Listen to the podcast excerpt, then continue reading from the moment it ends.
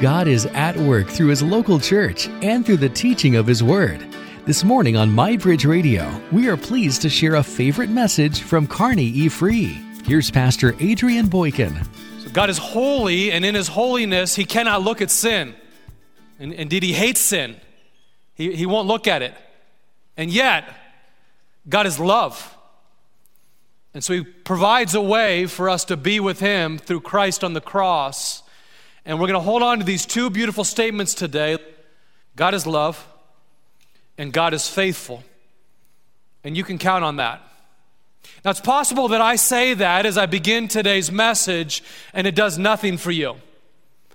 What I hope it would do is kind of give a flutter to your heart, or maybe make your spine tingle, the hair on the back of your neck stand up, that God is loving to me, that God is faithful to me. But it's possible it does nothing for you at all. And that's not because you're hard-hearted. You might be, but I'm not saying that. Okay, it's not because of that. I think the primary reason that the statement, God is love, doesn't do what it should do for us is because love has got to be the most overused word in our culture today. We talk about love all the time, and we talk about it in such a vacuous way, we're not even sure what it means. It's used all the time by contemporary culture. And it's kind of lost its meaning. We hear about people falling deep into love with one another in a very short time. And then we also hear about people falling out of love with each other in a very short time. And we have these songs on our playlists, on your phone, or however you listen to music, from whatever source you get your music. My guess is they're full of love songs, right? Across every generation, whether it be Beyonce or the Backstreet Boys or Beatles, they all are always singing about love, right? And they make it seem so easy. In my humble opinion, though, there was one songwriter and artist who best captured what love is when he wrote, "Love is never going to give you up, never going to let you down, never going to run around and desert you. Never going to make you cry, never going to say goodbye, never going to tell a lie and hurt you." I mean, for real, we use the word love to describe our favorite sports teams and my deep love for a fried chicken and my deep love for my wife. Hopefully we don't love fried chicken the same way we love our wives. So this morning we want to look at a number of different passages, both in the Old Testament and the New Testament, that speak about God's love and that hopefully will reframe for us what love is really about, at least from a scriptural perspective. And then we're going to look at a couple passages that speak about God's faithfulness. And while this word love is overused in our culture today, which makes it difficult to understand, I would say this word faithfulness is underappreciated in our culture today. Because it's so rare in our culture today, it's hard for us to understand what God's faithfulness is about. And so we're going to look at a bunch of different passages, and I'm going to ask you to turn with me to Hebrews chapter 11, and we're going to dig into that one just a little bit more toward the end of the message today. But Hebrews 11, you can turn there right now, either in your app or in your Bible. But what I want to do here today is hopefully reframe and recapture a little bit more of what we mean when we say God is love and God is faithful. So Exodus 34 goes like this. Yahweh, Yahweh, the compassionate and gracious God, slow to anger and abounding in love and faithfulness, maintaining His love to thousands and forgiving wickedness, rebellion, and sin. Yet He does not leave the guilty unpunished. Again, we're in this series, God's Name, where we're seeking to understand more of the name of God and the basic attributes of God. And today, as we unpack that passage, we continue to unpack that passage as we've been doing over these past several weeks. We want to just zero in on this simple phrase, abounding in love and faithfulness, maintaining His love to thousands. Now, the Hebrew word for love here, which is stated two times, is hesed. Hesed. And hesed is stated some 200 times across the Old Testament. So much for this idea that the New Testament God is a God of love and the Old Testament God is a God of justice. No, they're one and the same. The New Testament God and the Old Testament God are a God of love and justice.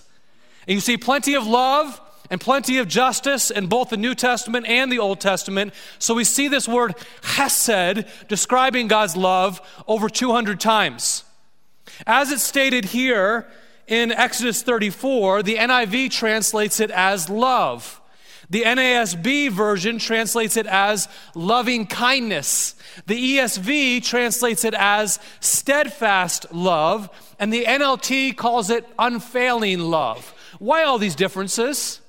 There's all these little nuances in the translation of hesed because there is no one perfect English word to capture all that is found in this word hesed.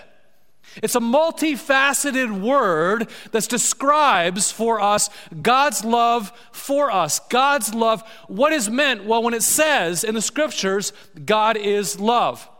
There's at least two major facets that I want to emphasize right now that speak of this word hesed. One is God's affection, and the other one is God's commitment. Follow me here. Hesed love speaks first to God's affection for you. Okay, this is the idea of loving kindness that we saw, I believe, in the NASB translation. God has loving kindness to you. He's warm-hearted. He holds you in high regard. He thinks well of you. He created you. He redeems you through Jesus Christ. If you put your faith in him, not only does he love you, but also he likes you. Do you believe that? Okay, that's the affection of God coming from this word hesed. Generosity of spirit from God to you. How good is that? Now, the other part of that is commitment. It doesn't stop with affection. Real love is about commitment, right? And God's love is all about commitment. So this steadfast loyalty, this unfailing love of God is what you have when you think of commitment. Think here about an elderly man who is caring for his wife who has Alzheimer's. And day after day, he goes to care for her, to hold her hand tenderly, blessing her and loving her, holding her hand, even though she has forgotten his name. That's hesed love. Okay, that gets at the point of hesed love. Or you think of a mother who is steadfast in her love for her son who has a global disability. And that son cannot express himself maybe the way other kids can. So he can't express his love to his mom the way perhaps other kids can. But this mother is resolved. She will not allow any obstacle to get in the way of that boy's future success because she has hesed love for him. Now, throughout the Bible, hesed love is frequently spoken of as a covenant. And this is what God does for us. He makes a promise to us. In his covenant love, he promises to never leave us or forsake us, that because of the cross of Christ, he loves us forevermore. He forgives us forevermore. He is always for us. Okay, if you've embraced Jesus Christ as your Lord and Savior, that you've genuinely gone to him and said, I am a sinner in need of your forgiveness. I ask that you would be Lord over my life, and I submit to you in all things that you would be Lord over my life. And the result of that is the love of God pours down over your life, and he won't quit. It's steadfast. It's covenant loyalty. This is what God does. We come to him with empty hands, able to provide nothing to him. He fills us with love of Christ from the cross. He graciously forgives us even when we fail. Now again, in modern culture, if you want to emphasize something, what do? You put it in all caps, or you put emojis around it, right? But in ancient culture and throughout the Bible, if you want to emphasize something, what you do is you repeat it. And so God pronounces his name, and he repeats his name. He says, Yahweh, Yahweh, this is who I am. I am that I am. I am the creator. I am the only God. I am the source of all being. I am infinite. I am the one true God. I am that I am. All that I am, I always will be. He says his name 2 times, Yahweh, Yahweh. And so also, he describes his character with this word hesed 2 times. He says, the Lord, the compassionate and gracious God, slow to anger, abounding in love and faithfulness. And in case you didn't get it the first time, maintaining love. Abounding in love and faithfulness and maintaining love to thousands. Now you might say, okay, God loves thousands of people. No big deal. He's God. Of course he loves thousands of people. But the context there is actually thousands of generations. And as you look at God's hesed love in other places in the Old Testament, it likewise speaks of God's love forever. 1,000 generations, the idea is God is loving forever. This is why in the Hebrew Bible, God's hesed love is so often described in these vast, almost immeasurable terms. Look at Psalm 13:5, for example. It says, I trust in your unfailing love. My heart rejoices in your salvation. What's the word? What's the descriptor? Unfailing. Unfailing love. Or how about this one? Psalm 57:10. For great is your hesed, great is your love, reaching to the heavens. I couldn't reach up to your love, O God. It reaches to the heavens. I think the Apostle Paul is getting to the same idea, the vast, almost incomprehensible love of God when he prays this prayer over his church in Ephesus, Greece. From Ephesians chapter 3, it goes like this. I pray that you, being rooted and established in love, that we'd be established deep in God's love, may have power together with all God's holy people to grasp how high and how long and how wide and how deep is the love of Christ, which surpasses knowledge. You may be filled to the fullness of the love of God. All the fullness of the measure of God would fill you up because you begin to grasp that which you cannot fully grasp, the infinite love of God. Do you hear what he's saying? Like he's trying to hold on to, he's trying to grasp it, he can't quite get it. But he says, I really hope and I really, really pray, and this is my prayer for you. This is what I pray for our church on a regular basis, that we would be rooted and established in God's love, and that we would know how high and deep and wide and long is the love of God for us, and that would motivate us to be difference makers wherever we go. God's love is indescribable. I love the way Pastor Rick Warren said it. He said, the love of God is like an ocean. You can see its beginning, but never its end. And this is what God wants us to understand, this affection, this commitment, this generosity of spirit to us, this indescribable love is actually directed to you and me. Here's the takeaway if you're taking notes today. God is love, and his love is directed at you. And yet his love is like a waterfall coming down from the cross. Unstoppable is God's love as it's directed at us. Look again here at verse 6. He is abounding in hesed love and in faithfulness. The word faithfulness is emet. Emet. Now, hesed love is in part an emotional word. It speaks of God's affection and also his steadfast character to us, his never-ending love that is loyal to us, but also that affection. That's not true of emet. Emet is a faith-based truth word. Faithfulness as in truthfulness, as in trustworthy. God is trustworthy. It's a statement of truth. In fact, emet is the same word from which we get amen. So did you know that amen does not mean the prayer is over? Amen. Woo! That was a long prayer Adrian prayed. Amen. So glad it's over. That's not what it means. What amen means is, so be it. Oh yeah, I want that to be true. Yes, I agree. There is a statement of truth. May it be so. This is why when I'm preaching from the authority, not of my opinions, but of the Word of God, and something resonates in your soul, and you say, oh yeah, that's true, and maybe you say underneath your breath, amen. Or maybe you even say out loud, amen. This is why I really like it.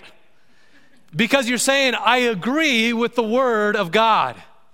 To say that God is faithful, to sing about God's faithfulness is to believe that he is trustworthy, that he is totally reliable.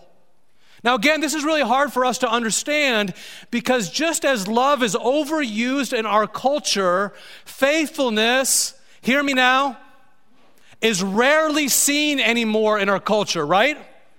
It's rarely seen in our culture anymore. Like, I read these old stories of our ancestors from World War II and how, like, husbands were across the Atlantic for 3 or 4 years at a time, and how would they stay in touch with their wives?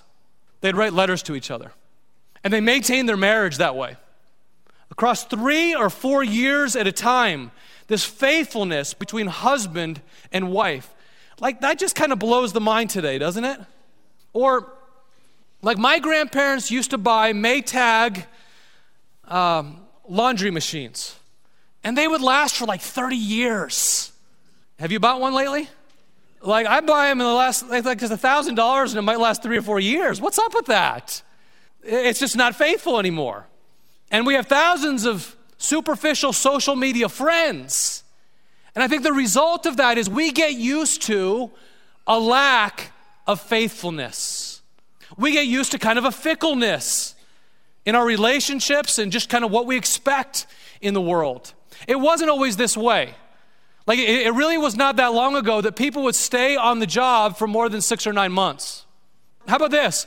It wasn't that long ago, I can remember that people might disagree with something that the church did, but they said, you know what? My church preaches the Bible, and my church preaches the authority of Jesus Christ over all of life, preaches the cross, preaches salvation by grace through faith, and so I'm sticking with my church. Okay? That's faithfulness. It wasn't that long ago that people could have different opinions related to political candidates. Like, you might have a sister who likes a different candidate than you, but you still love your sister and you're still happy to have fellowship with your sister. That's how it used to be, my friends. And for we who are united by Jesus Christ, that's how it still can be. Now, unfortunately, we tend today to be a little bit more fickle than our ancestors were, and I struggle with this as well. I have to fight against it too. But the simple fact is we have traded out faithfulness for fickleness, and oftentimes it's just made us more lonely. Enter in the character of Yahweh.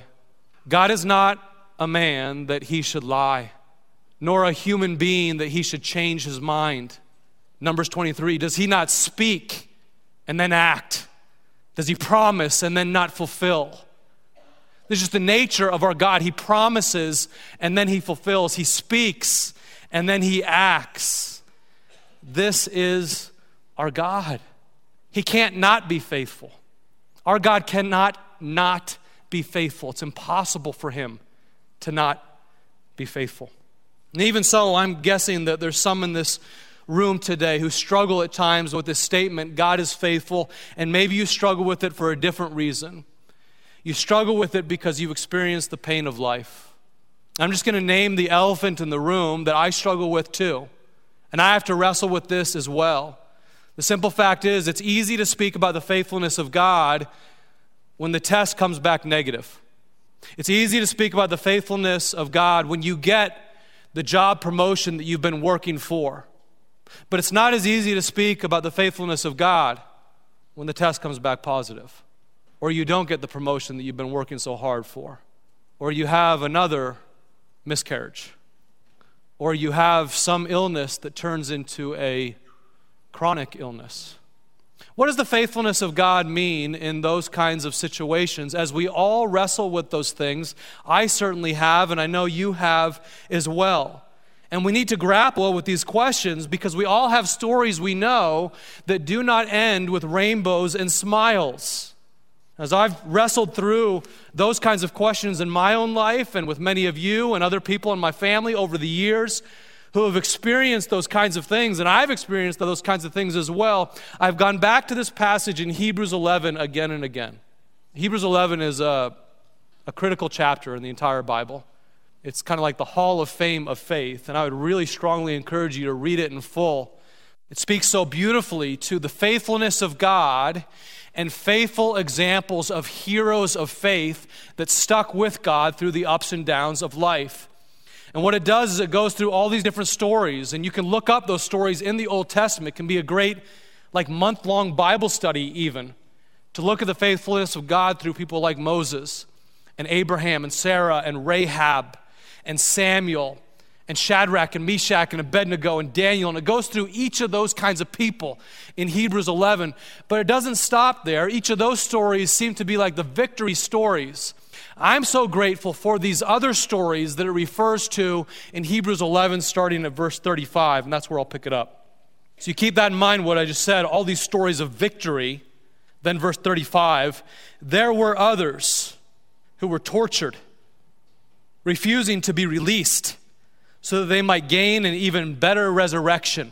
They refused to go back on their faith in Jesus in the moment of temptation, in the moment of trial, because they believed, since Jesus rose from the dead, so also I will rise from the dead.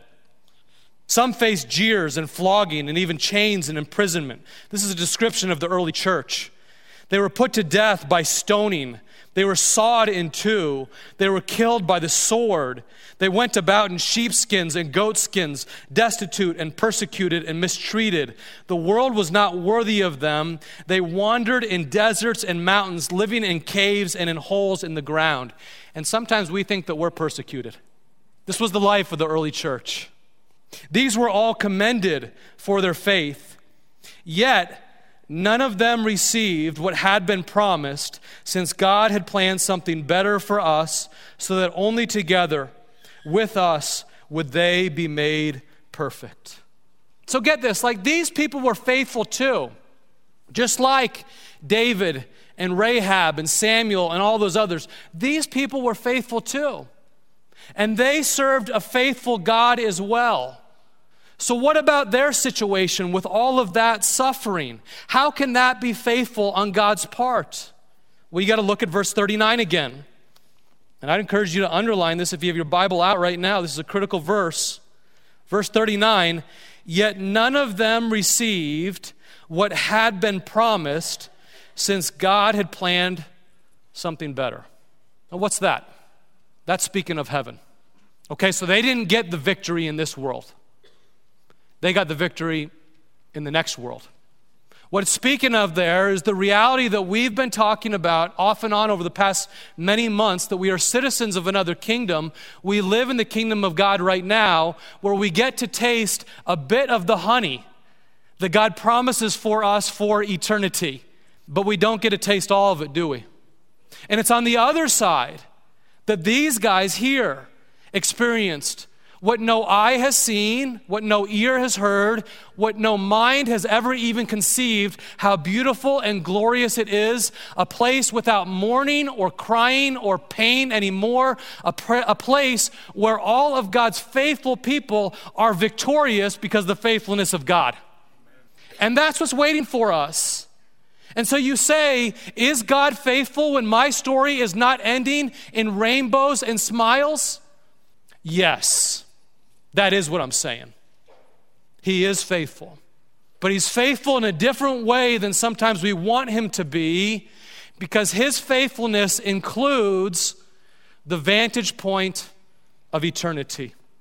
We think of faithfulness as only relating to the little dot of our lives, whereas God has the vantage point of the entire line of eternity in order to fulfill his faithful promises. Here's what faithfulness really means. It means that God is absolutely trustworthy, and we can trust him when life seems to be falling apart. I put it this way on your outline: God is faithful, and you can trust him when life is falling apart. Jesus Christ rose from the dead, and because he lives, he said, so also we who trust in him shall also live forevermore. And the victory may not be ours here on this earth, but it will be ours for all eternity. And friends, what happens when you bring these two beautiful biblical words together, hesed and emet, as is stated here in Exodus 34, when you bring them together, you get this glorious portrait of God. And maybe your mental image of God can begin to be reformed by this image that says God is affectionate and committed and steadfast in his love for you. And he's completely trustworthy to fulfill his promises, even when it feels like things are falling apart. Because the truth is, he hasn't promised us a bed of roses. I wish he did, but that's not what he promises. He promises his presence in the midst of the thorns. He doesn't promise that you can do everything. He promises you can get through everything through Christ who strengthens you.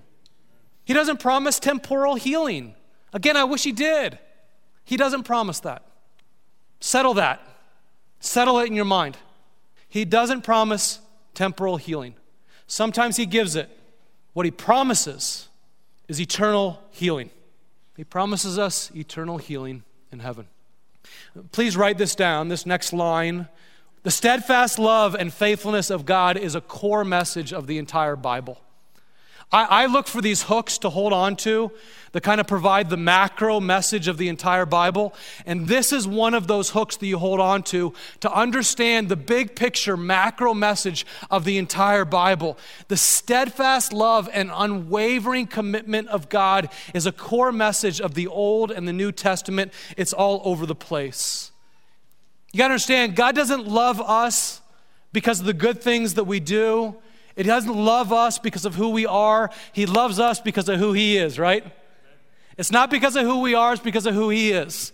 He's not faithful to us because we're faithful. He's faithful to us because he cannot be unfaithful.